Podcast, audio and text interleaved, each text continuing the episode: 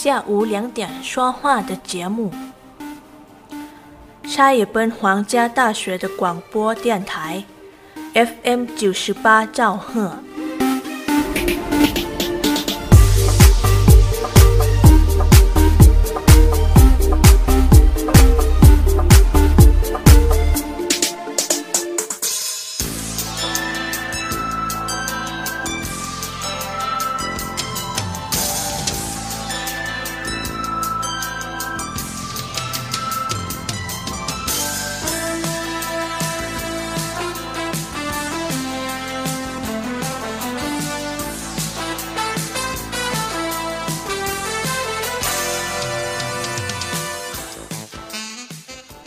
สวัสดีค่ะทุกฟังคะต้อนรับเข้าสู่ช่วงเวลาของรายการคุยกันบ่าย 2 โมงนะคะ วันนี้พบกันบ่ายวันพฤหัสบดีที่ 22 กันยายน พุทธศักราช 2565 ดิฉันตุ๊กธนาธรค่ะทำหน้าที่ดำเนินรายการ FM 98 MHz สถานีวิทยุมหาวิทยาลัยราชพัฒชัยภูมิ ติดตามทางแฟนเพจ Facebook CPRU Radio 98 MHz นะคะ และที่พอดแคสต์คุยกันบ่าย 2 โมง พร้อมด้วยวิทยุออนไลน์ CPRU Radio ค่ะ และนอกจากนั้นถ้าอยู่บนแพลตฟอร์ม YouTube ผู้ฟังก็เซิร์ชคำว่าคุยกันบ่าย 2 โมงนะคะ เราก็จะได้เจอกันนะคะที่นี่แหละ 14นาฬิกาถึง 15นาฬิกาโดยประมาณจันทร์ถึงศุกร์ค่ะ มีประกาศจากศูนย์บริหารจัดการน้ำส่วนหน้าในพื้นที่เสี่ยงอุทกภัย ภาคตะวันออกเฉียงเหนือ จากกองอำนวยการน้ำแห่งชาติฉบับที่2ทับ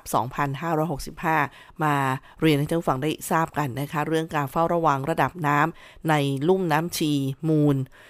ตามที่ศูนย์บริหารจัดการน้ำส่วนหน้าในพื้นที่เสี่ยงอุทกภัยภาคตะวันออกเฉียงเหนือ ได้ประกาศเฝ้าระวังระดับน้ำบริเวณแม่น้ำมูล ในระหว่างช่วงวันที่ 13-18 กันยายน แล้วก็ติดตามสถานการณ์น้ำบริเวณลุ่มน้ำมูลตอนบน รวมถึงการคาดการณ์ของกรมอุตุนิยมวิทยา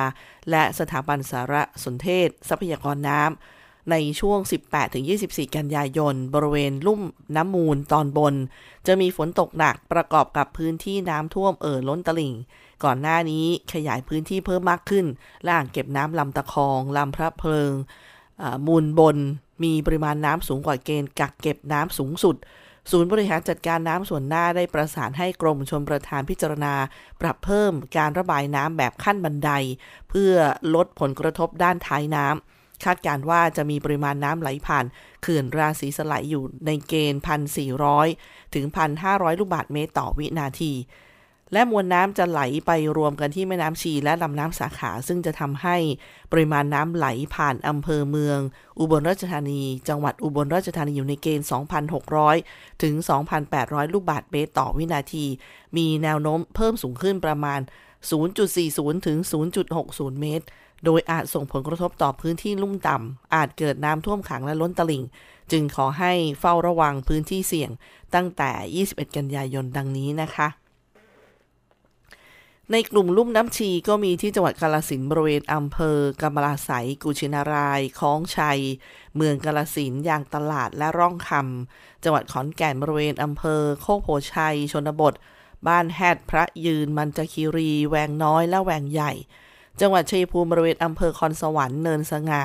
และเมืองชัยภูมิ จังหวัดนครราชสีมาบริเวณอำเภอแก้งสนามนางและบ้านเหลื่อม จังหวัดมหาสารคามบริเวณอำเภอกันทรวิชัย โกสุมพิสัย และเมืองมหาสารคาม จังหวัดยโสธรบริเวณอำเภอค้อวังคำเขื่อนแก้ว มหาชนะชัย และเมืองยโสธรที่จังหวัดร้อยเอ็ดบริเวณอำเภอจังหาร เชียงขวัญ ทุ่งเขาหลวง ทวัดบุรี พนมไพร โพชัยโพนทอง เมยบดี เมืองสวง สุวรรณภูมิเสรภูมิ และอาจสามารถศรีสะเกดบริเวณอำเภอกันทรารม อุบลราชธานีบริเวณอำเภอเขื่องใน และอำเภอเมืองอุบลราชธานี ส่วนในกลุ่มลำน้ำมูลนะคะลุ่มน้ำมูลก็มีที่จังหวัดนครราชสีมาบริเวณลำอำเภอชุมพวงลำทะเมนชัย และเมืองยาง บุรีรัมย์ที่บริเวณอำเภอแคนดง และสตึก สุรินทร์บริเวณอำเภอชุมพลบุรี ท่าตูมรัตนบุรี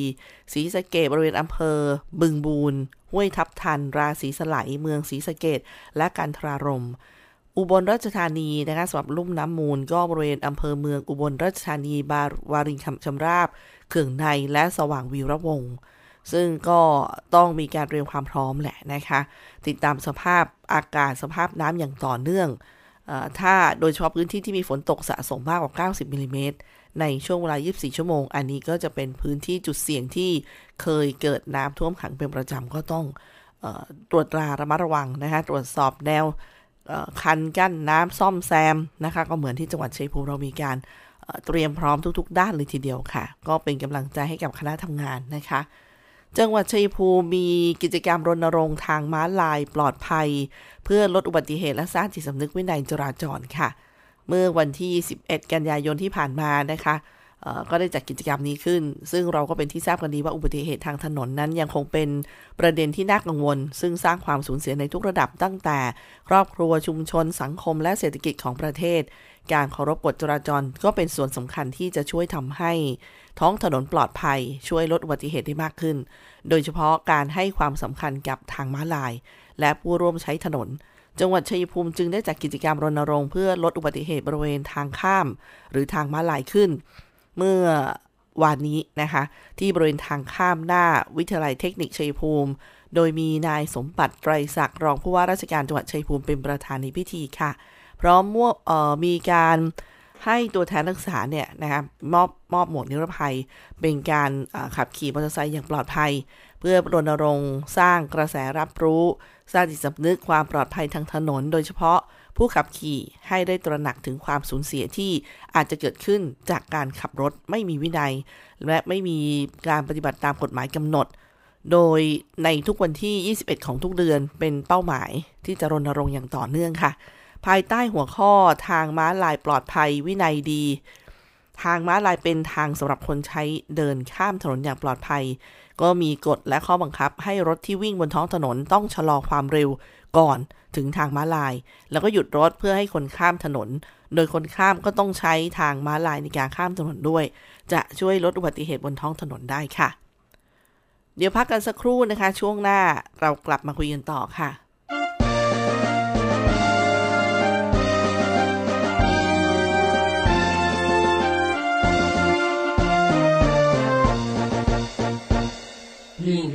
มหาวิทยาลัยราชพัฒชัยภูมิ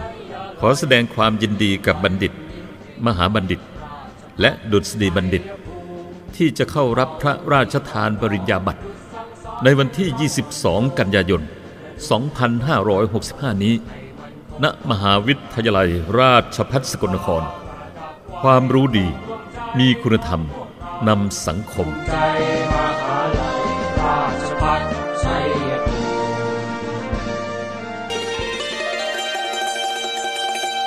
พระบาทสมเด็จพระเจ้าอยู่หัว ทรงพระกรุณาโปรดเกล้าโปรดกระหม่อม พระราชทานผ้าพระกฐิน ให้มหาวิทยาลัยราชพัฒชัยภูมิ ตามที่ขอพระราชทานเพื่อน้อมนำไปถวายพระสงฆ์จำพรรษาการท่วนไตรมาสนวัดชัยสามหมอ พระอารามหลวง ถนนชัยภูมิภูเขียวตำบลช่องสามหมออำเภอแก้งครอจังหวัดชัยภูมิ ในวันที่ 3 พฤศจิกายน 2565 นี้ พุทธศาสนิกชนร่วมเป็นเจ้าภาพได้ที่ ธนาคารกรุงไทย สาขาชัยภูมิ ชื่อบัญชีกถินพระราชทาน มหาวิทยาลัยราชพัฒชัยภูมิ เลขที่บัญชี 307ขีด3ขีด180 62 ขีดหนึ่งสามศูนย์เจ็ดขีดสามขีดหนึ่งแปดศูนย์หกสองขีดหนึ่งสอบถามเพิ่มเติม โทรศัพท์ศูนย์หกสี่ห้าแปดสองสี่สองสองเก้าศูนย์หกสี่ห้าแปดสองสี่สองสองเก้า สุขโขปุญญัสะอุจโย การสะสมขึ้นซึ่งบุญนำความสุขมาให้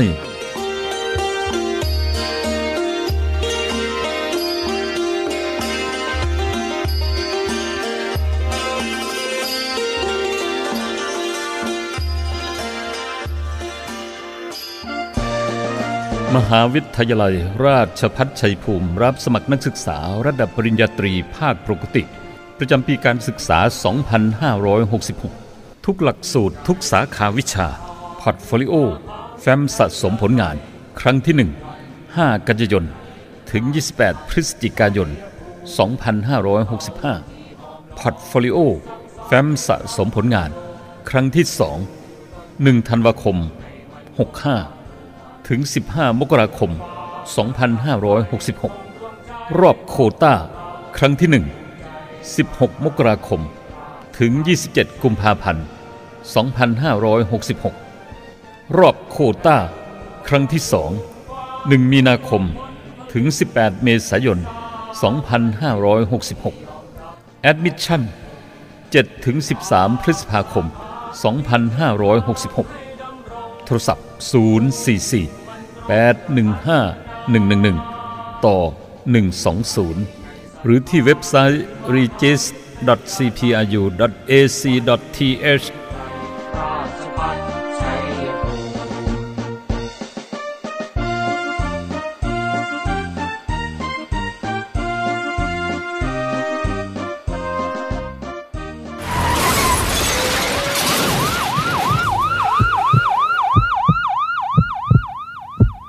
คนที่หัวใจเต้นแผ่วำให้หัวใจใครอีกคน เต้นรัว อย่าให้คนที่คุณรัก ต้องรับภาระกับคำว่าเดี๋ยว ต่อพรบไม่ต้องรอเดี๋ยวสำนักงงานคอปพอธุรกิจประกันภัยมั่นคง ประชาชนมั่นใจ สายด่วนประกันภัย 1186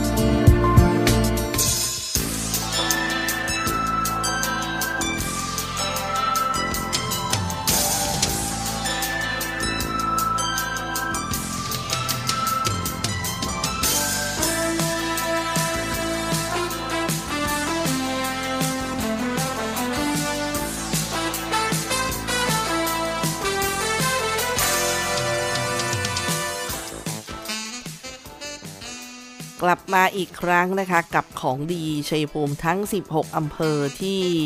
บ้านโบราณ คุ้มไทยบ้าน ในงานแสดงและจำหน่ายสินค้าโอท็อปของดีชัยภูมิ และมหกรรมแก้จนชัยภูมิภูมิใจ ในช่วงวันที่ 24-25 กันยายนนี้ค่ะณบ้านโบราณ หน้าศาลากลางจังหวัดชัยภูมินะคะ ตั้งแต่9นาฬิกา ถึง 20นาฬิกาภายในงานก็จะมีสินค้าโอท็อปของดีเมืองชัยภูมิ สินค้าพื้นบ้าน ผลิตภัณฑ์ของครัวเรือนยากจนและชมการแสดงจากทั้ง 16 อำเภอ สินค้าลดราคาร้านธงฟ้าก็มานะคะเเชิญชวนถ่ายภาพกับบ้านโบราณสวยๆ แล้วพบกันนะคะ 24-25 กันยายนนี้ค่ะ นอกจากนั้นนะคะในพื้นที่อำเภอซับใหญ่ก็มีเรื่องนี้ด้วยนะคะงานเข้าหอมดง ทุ่งกังหันลม อำเภอซับใหญ่ อันนี้ก็เตรียมเที่ยวชมกันได้นะคะข้าวหอมดง ทุ่งกังหันลมอำเภอซับใหญ่ก็เป็นของดีอของพื้นที่ด้วยเหมือนกันค่ะ ที่สำหรับเรื่องของเงินประกันสังคมนี่ถามกันมาเยอะนะคะคอรมอไฟเขียวแล้วค่ะสำหรับการปรับลด ส่งเงินสมทบกองทุนประกันสังคมเป็นเวลาอีก 3 เดือน ตุลาคมไปถึงธันวาคมนี้นะคะ ลดภาระนายจ้างเพิ่มสภาพคล่องให้กับผู้ประกันตน ซึ่งผ่านความเห็นชอบเมื่อวันที่ 10 กันยายนนี้เองค่ะ เรื่องของการลดอัตราเงินสมทบสำหรับนายจ้างและลูกจ้างผู้ประกันตนที่ต้องจ่ายเข้ากองทุนประกันสังคมเป็นเวลา 3 เดือน โดยให้มีผลในงวดค่าจ้างเดือนตุลาคมถึงธันวาคมนี้นะคะ เพื่อช่วยช่วยเหลือแบ่งเบาภาระในจ้าง และผู้ประกันตนในสถานการณ์ปัจจุบัน โดยรัฐบาลจ่ายสมทบในอัตราเท่าเดิมที่ 2.75%ของค่าจ้างผู้ประกันตน ส่วนในจ้างและผู้ประกันตนมาตรา 33 จากเดิมจ่ายฝ่ายละ 5%ลดเหลือฝ่ายละ 3%ค่ะ ส่วนผู้ประกันตนมาตรา 39 ให้ปรับลดอัตราจ่ายเงินสมทบจากเดิม ในอัตราเดือนละ 432 บาท ลดลงเหลือ 240 บาทต่อเดือนนะคะนี่ก็เป็นการช่วยเหลืออีกด้านหนึ่งสำหรับผู้ประกันตนค่ะสโมสรกีฬาและนันทนาการจังหวัดชัยภูมิ ร่วมกับอำเภอหนองบัวระเว องค์กรปกครองส่วนท้องถิ่นอำเภอหนองบัวระเว และส่วนราชการกำนันผู้ใหญ่บ้าน และคณะสงฆ์อำเภอหนองบัวระเวค่ะ ขอเชิญชวนร่วมงานแข่งขันเรือยาว ประจำปี 2565 ในช่วงวันที่ 10เอ่อ10 12 ถึง 16 ตุลาคม 2565 ที่บึงหนองบัวระเว ชมมวย การแข่งขันกีฬาพื้นบ้าน มินิคอนเสิร์ต ออกร้านขายของ แล้วก็การจัดนิทรรศการด้วยนะคะ ส่วนกระทรวงมหาดไทยค่ะ ได้มีการสั่งการให้หน่วยงานที่เกี่ยวข้องเร่งตรวจสอบเสาไฟฟ้า เพื่อป้องกันชีวิตประชาชนจากกระแสไฟฟ้ารั่ว นะคะได้มีการขอความร่วมมือไปทั้งองค์กรปกครองส่วนท้องถิ่น ทั่วประเทศนะคะให้ประสานกับไฟฟ้าภูมิภาค การไฟฟ้านครหลวง เร่งตรวจสอบจุดเสี่ยงอันตรายจากกระแสไฟฟ้ารั่ว จากเสาไฟฟ้าในพื้นที่น้ำท่วมนะคะซึ่งอันนี้ก็เขาบอกว่ามีการต้องป้องกันนะคะเพราะมีเหตุกันนี่ก็หนักหนากันพอสมควรเลยท่านผู้ฟังคะอย่างเครื่องวัดหน่วยไฟฟ้าที่ติดตั้งบนเสาไฟฟ้า ป้ายโฆษณาขนาดใหญ่ แล้วก็ต้นไม้ใหญ่ที่อยู่ใกล้เสาไฟฟ้า โดยเฉพาะในบริเวณที่มีน้ำท่วมขัง ซึ่งประชาชนที่อยู่ในพื้นที่น้ำท่วมขังถ้า น้ำท่วมบ้านก็ขอให้สับคัดเอาท์เพื่อตัดกระแสไฟฟ้า ซึ่งสามารถแจ้งเจ้าหน้าที่การไฟฟ้าส่วนภูมิภาค หรือช่างไฟฟ้าที่มีความรู้ ความเชี่ยวชาญด้านระบบไฟฟ้ามาดำเนินการปลดสวิตช์นอกจากนี้ไม่ควรเดินลุยน้ำเข้าใกล้แนวสายไฟและเสาไฟฟ้าค่ะ ส่วนประชาชนที่พบเห็นเหตุการณ์ไฟฟ้ารั่ว สามารถแจ้งเหตุและขอความช่วยเหลือได้ที่ สายด่วนนิรภัย 1784 การไฟฟ้าส่วนภูมิภาคสายด่วน 1129 การไฟฟ้านครหลวงสายด่วน 1130 ค่ะ ส่วนประเทศไทยเรานะคะทางททท ก็ได้เปิดตัวโครงการเที่ยวเมืองไทยให้หายคิดถึง พื่อกระตุ้นให้เกิดการเดินทางของนักท่องเที่ยวไทย โดยมีการจัดกิจกรรมวงล้อแห่งความคิดถึงผ่านทางเว็บไซต์ www.tourist tourism thailand org thai thailand miss you เป็นหมุนเป็นการหมุนวงล้อลุ้นรับวอชเชอร์ราคาพิเศษค่ะ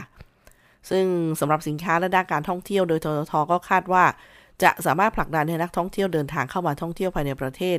160 ล้านคน หรือร้อยหกสิบล้านครั้งนะคะ แล้วก็จะสร้างรายได้ประมาณหกแสนห้าหมื่นหกพันล้านบาทภายในสิ้นปีนี้ ก็กับโครงการเที่ยวเมืองไทยให้หายคิดถึงนะคะ ซึ่งสามารถขอรายละเอียดได้ค่ะที่เว็บไซต์ www.tourismthailand.org/thailandmissyou ตั้งแต่ 16 กันยายนไปถึง 18 พฤศจิกายน เฉพาะวันศุกร์เท่านั้น อะ ลองเข้าไปดูนะคะ ส่วนเดี๋ยวอันนี้ย่อๆนะคะสุประเด็นให้ท่านฟัง MEA นะคะ